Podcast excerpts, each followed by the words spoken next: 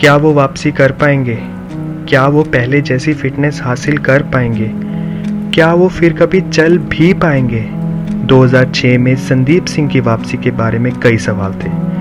एक ट्रेजिडी ने तो उनकी दुनिया को ही उल्टा कर दिया और उनके हॉकी करियर को लगभग समाप्त कर दिया। ये अगस्त 2006 की सुबह की है, जब वे कुछ ही दिनों में हॉकी वर्ल्ड कप के लिए जर्मनी को जाने से पहले दिल्ली में इंडियन नेशनल टीम में शामिल होने के रास्ते में थे। पेनल्टी कॉर्नर एक्सपर्ट 20 वर्षीय संदीप सिंह, भारत के एक अन्य साथी राजपाल सिंह के साथ दिल्ली कालका शताब्दी में यात्रा कर रहे थे, जब एक गोली उनके पीठ के निचले हिस्से में जा लगी। न केवल विश्व कप में खेलने का सपना चकनाचूर हो गया, बल्कि इस घटना ने उनके हॉकी फ्यूचर को भी क्वेश्चन कर दिया। इसका मतलब हॉकी के मैदान से लंबे समय तक एबसेंट रहना था, क्योंकि वह पैरालाइज थे और कई महीनों तक बेड रिडन रहे। गोली का असर ऐसा था कि इससे न केवल हॉकी खिलाड़ी की रीढ़ की हड्डी टूट गई, बल्कि किडनी, लीवर और पेट सहित कई अंगों को बहुत नुकसान पहुँचा, जिससे उनके शरीर का 40 परसेंट वेट कम हो गया था। डॉक्टरों ने तो संदीप को यह तक कह दिया था कि वो फिर कभी चल भी नहीं पाएँगे। हॉकी खेलने की तो बात ही छोड़ दीजिए। बट एज अ यंगस्टर जिनको सिर्फ़ हाइट सी पानी थी, संदीप वॉज़ हार्ट ब्रोकन वे लगातार सोचते रहते थे कि हाथ में हॉकी स्टिक लेकर मैदान पर वापसी कर रहा हूँ, लेकिन वह अपने बिस्तर तक ही सीमित थे। मैंने डॉक्टर को अपना कमरा छोड़ देने के लिए कहा, क्योंकि मैं नेगेटिव नहीं होना चाहता था, और तुरंत अपने बड़े भाई को मेरी हॉकी स्टिक लाने के लिए बुलाया। मैं सिर्फ़ अपनी हॉकी स्टिक के साथ सोना चाहता था और वापसी करने के लिए बहुत ही कर था। स्ट्रगल केवल फ़िज़िकल पॉइंट ऑफ़ व्यू से नहीं था, क्योंकि संदीप को अकेलेपन और नेगेटिव थॉट के दौर से भी जूझना पड़ा, जो उनके दिमाग में आ रहे थे। लेकिन खेल के प्रति उनका अटूट, जनून, दृढ़ संकल्प और कभी ना हारने वाले रवैये ने संदीप को हॉकी के मैदान में शानदार वापसी करने में मदद की। जहाँ वह फिर से सफलता हासिल करने के लिए आगे बढ़े। बाधाओं को जीतकर उनकी वापसी ह्यूमन स्पिरिट के लिए एक एग्ज़ाम्पल सेट करती है।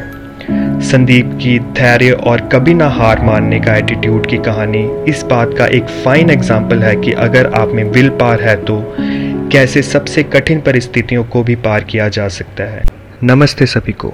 इस रियल लाइफ इंसिडेंट से कुछ सीखकर मैं एपिसोड चार आपके लिए लाया हूँ। तो चलिए शुरू करते हैं। हम ये नहीं बता सकते कोई कैसा महसूस करता है। उन्हें देखकर या जो वे ऑनलाइन शेयर करते हैं। बाहरी दुनिया के लिए हमारा जीवन सही लग सकता है, भले वो रियलिटी में ना हो।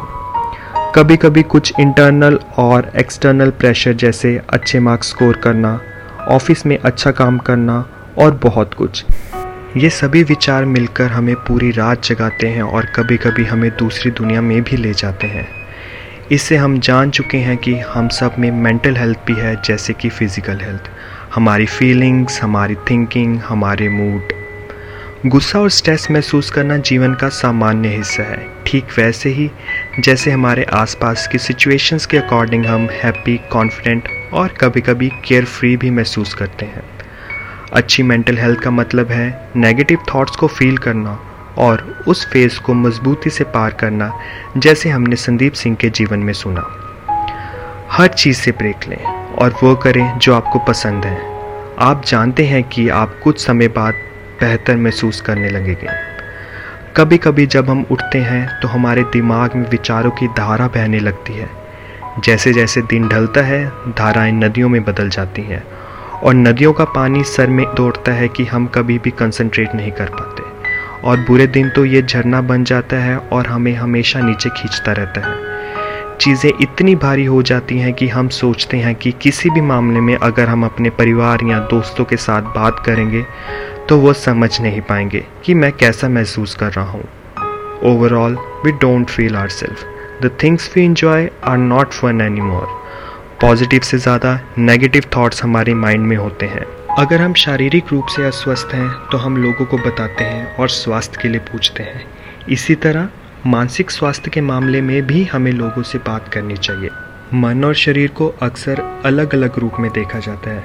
मानसिक और शारीरिक स्वास्थ्य वास्तव में निकट से संबंधित है। अच्छा मानसिक स्वास्थ्य आपके शारीरिक स्वास्थ्य पर पॉजिटिव प्रभाव डालता है। बदले में, खराब नेगेटिव आपका मानसिक स्वास्थ्य आपके सामान्य कल्याण में बहुत बड़ी भूमिका निभाता है।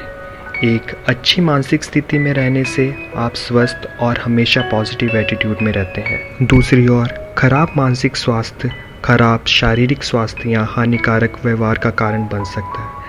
डिप्रेशन जैसी समस्याएँ काफ़ी बढ़ गई हैं, नींद ना आना और बहुत कुछ। एक्सरसाइज करें।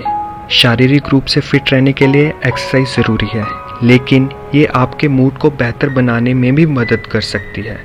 रोज़ाना 10 मिनट की सैर आपको एनर्जेटिक और अच्छे मूड में छोड़कर आपकी मेंटल सिचुएशन और उसकी अलर्टनेस को बढ़ाती है। अच्छा खाना खाएँ। सीजनल फ्रूट्स और वेजिटेबल्स को ज़रूर अपनी डाइट में शामिल करें। प्रॉपर नींद लें।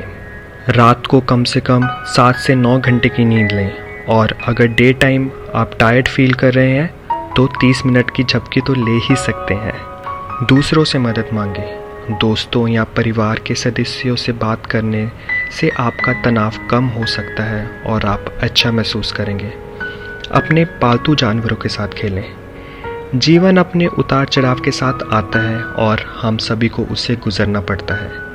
क्या मायने रखता है? वे लोग जो इन उतार चढ़ावों से ग्रेस एंड डिग्निटी के साथ बाहर आते हैं। आपको अंदाज़ा नहीं है जो लोग आपको जोड़ते हैं। एंड ऑफ़ द डे जब आपके आसपास कोई परिवार या कोई दोस्त नहीं होता, फिर भी दुनिया आपकी मदद करती है। वो भी बिना किसी इंटरेस्ट के। ये सिर्फ़ ये शो करता है कि आपको कितना कुछ मिला हुआ है। अंत में मैं बस यही कहूँगा। यदि आप वो व्यक्ति हैं जिससे कोई संघर्ष करते समय बात करता है तो बिना किसी दबाव के, बिना किसी जजमेंट के बात सुने। आपको हमेशा उत्तर देने की ज़रूरत नहीं है। और अगर आप किसी बात के लिए अनश्योर हैं तो किसी और व्यक्ति से बात करें। मानसिक स्वास्थ्य के बारे में बात करना मुश्किल नहीं है। आखिरकार, ये सब हमारे पास ही है। धन्यवाद। आशा करता हूँ कि आपको ये एपिसोड पसंद आया होगा। कृपया अपना ध्यान रखें।